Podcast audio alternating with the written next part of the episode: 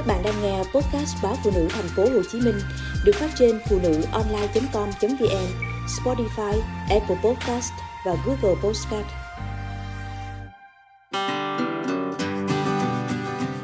Mắm cua giấu làm sao được? Món mắm cua của người Bình Định quyến rũ người sành ăn, nhưng cũng có thể khiến người khác chạy dài. Mùi mắm cua mới đầu chỉ phản phất rồi bốc lên từ gian bếp, lẫn quẩn tận hốc xó, ngóc ngách trong nhà, khiến nước miếng người ta cứ từng chập tứa ra. Món gì còn giấu được, chứ mắm cua giấu nổi ai?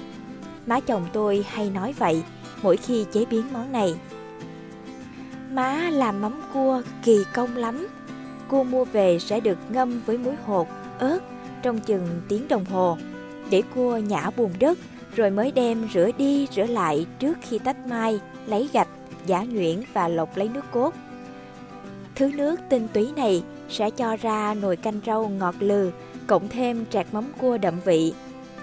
Kho mắm như thế, má gọi là kho sổi. Một ít nước cốt sẽ để lại ướp thêm muối mấy bữa cho chua, rồi hãy kho.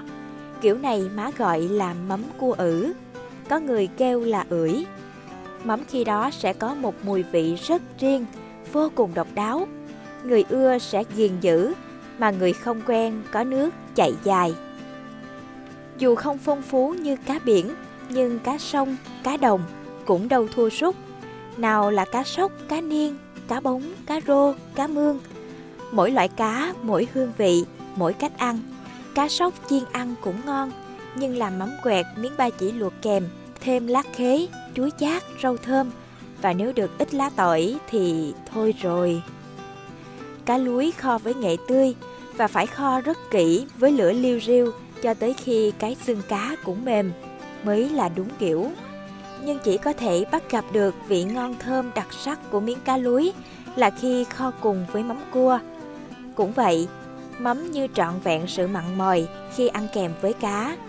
Thêm đĩa rau lan đầy phun và xanh mướt chấm đẫm trong loại nước kho này thì nồi cơm e rằng sẽ vơi rất nhanh.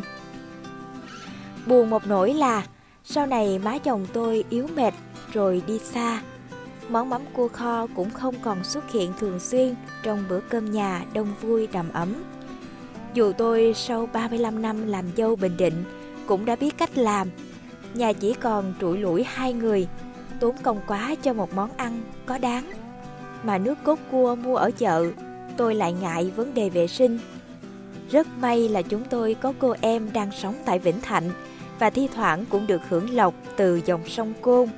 Bữa trước cô ấy ghé thăm, cho ít mắm sóc, mớ cá lúi, cá mương và một hũ mắm cua ử. Khách phương xa đến nhà tôi chơi, biết chuyện, nặng nặc đòi ở lại ăn bữa cơm quê. Mà cái người này mới thiệt thà làm sao? Cứ thoải mái hít thà từ lúc mắm cua mới dậy hương cho tới khi nồi mắm được bắt ra khỏi bếp. Khách nuốt nước miếng không chút âm thầm khi nhìn tôi múc mắm ra đĩa sâu lòng, để rồi sững người khoảng mấy giây khi đăm đăm nhìn và liền sau đó là hâm hở ăn, ngấu nghiến ăn. Tôi buông đũa ngắm bạn và thương. Lúc sau uống nước trà, ông bạn mới nói Nhà tôi đông anh em Chứ mà chỉ mẹ tôi riêng làm món này. Mấy năm trước mẹ còn mạnh khỏe Thấy tôi về là đi chợ mua đồ rồi giả cua, làm cá, kho mắm. Giờ mẹ yếu và lẫn nữa.